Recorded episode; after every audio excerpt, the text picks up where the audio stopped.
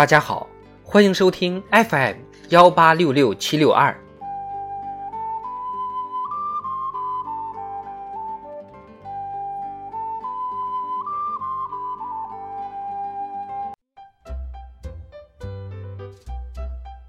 智慧人生，帮你开启生活的另一面。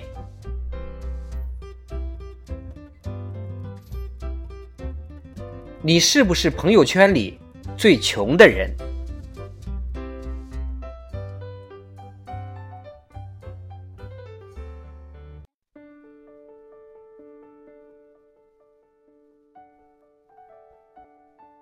看看朋友圈，你会不会觉得很多人比你有钱？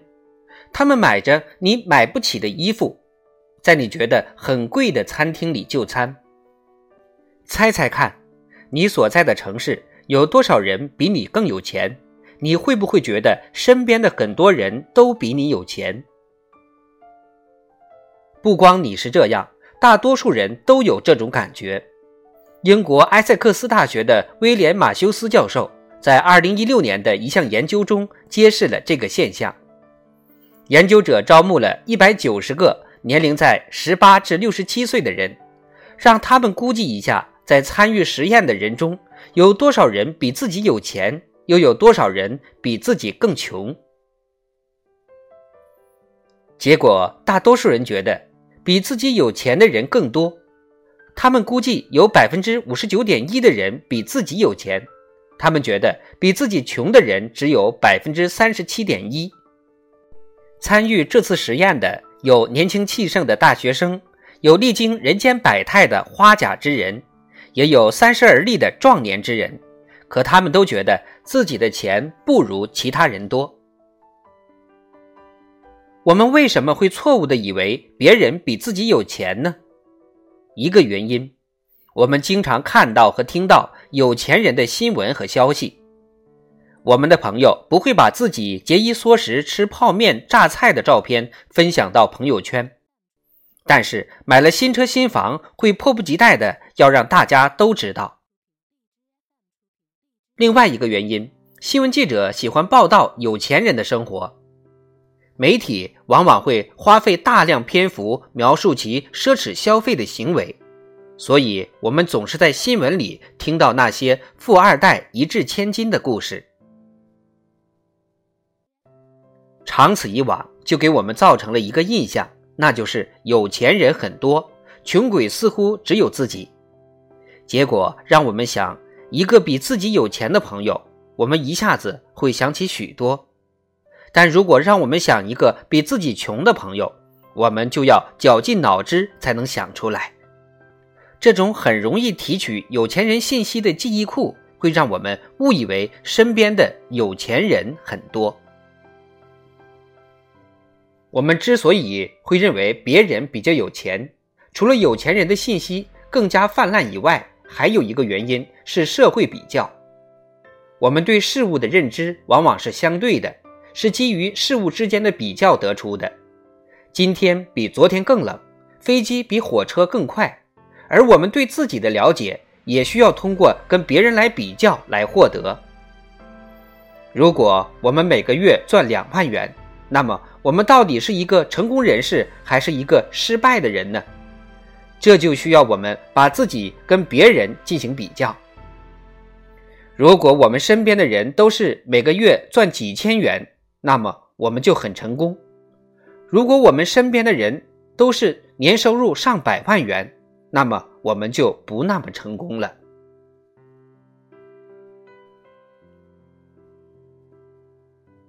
密歇根州霍普学院的著名社会心理学家戴维·迈尔斯研究了奥运会上的运动员，他发现铜牌选手比银牌选手更要快乐，尽管他们的名次更低。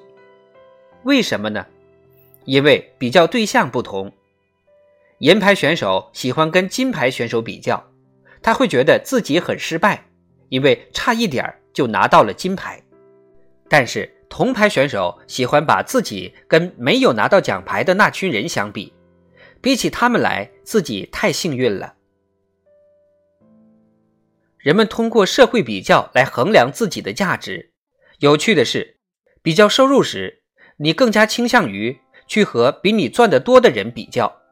你的薪水可能仅仅是一些同事薪资的几个零头，也有可能是一些同事全部收入的好几倍。但你发现了吗？你总是喜欢拿自己跟有钱人比较，而不是跟穷人比较。尽管你知道手头拿到的这点钱已经远远胜过那些非洲国家的人们，也足够应付你偶尔燃起的消费欲了，但是。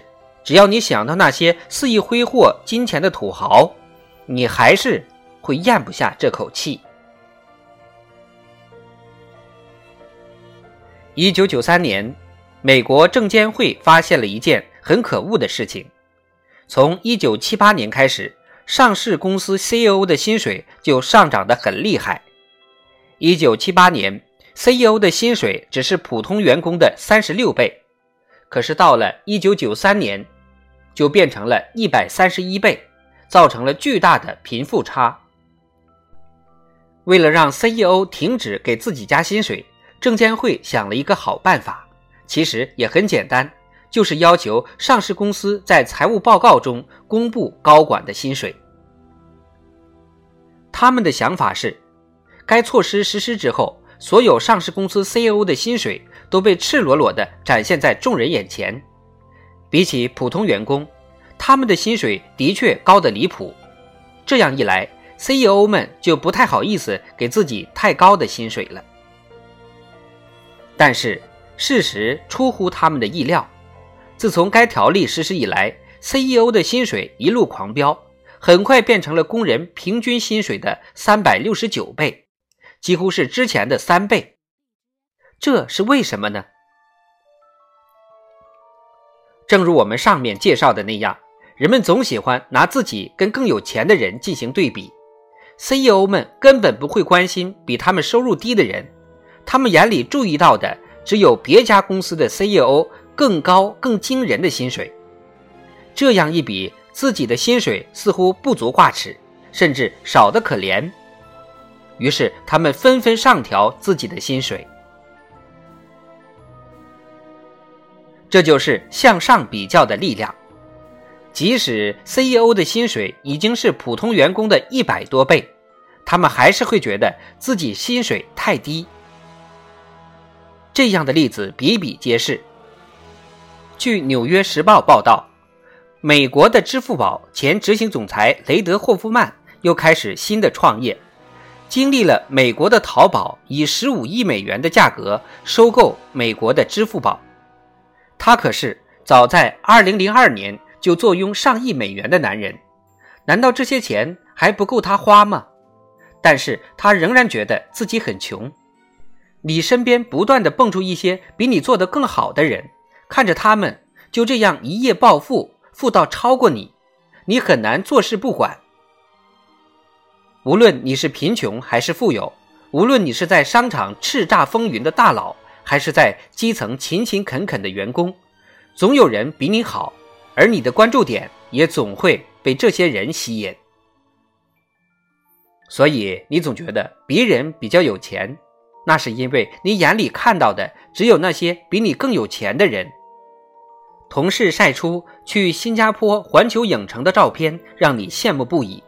你在心里想了这件事情好几天，但你没有发现。你国庆节去上海迪士尼时，有些同事宅在家里，哪儿也没去。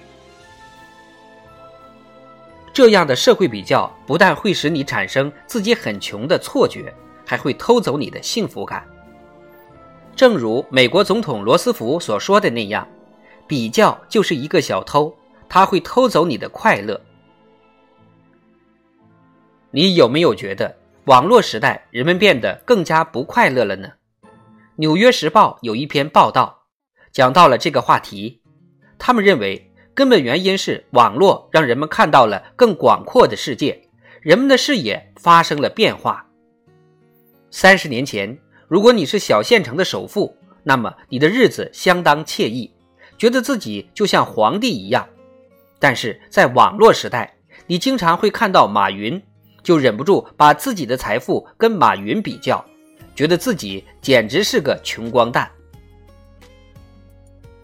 在过去，你跟你的同学比成绩，跟你的邻居比财富；在网络时代，你跟世界上最聪明的人比成绩，跟马云们比财富。这样一来，自然幸福不到哪里去。错误估计别人的有钱程度，还可能导致生活中的一些错误决策。例如，你开始创业，为产品定价时，如果目标客户是身边的人，你会错误的以为这些人比较有钱，就可能制定一个偏高的价格，导致产品无人问津。又比如，拍卖竞价时，如果你认定其他竞争者更有钱，会给出更高的价格。你就可能过早的放弃竞价，或者盲目的开出高价。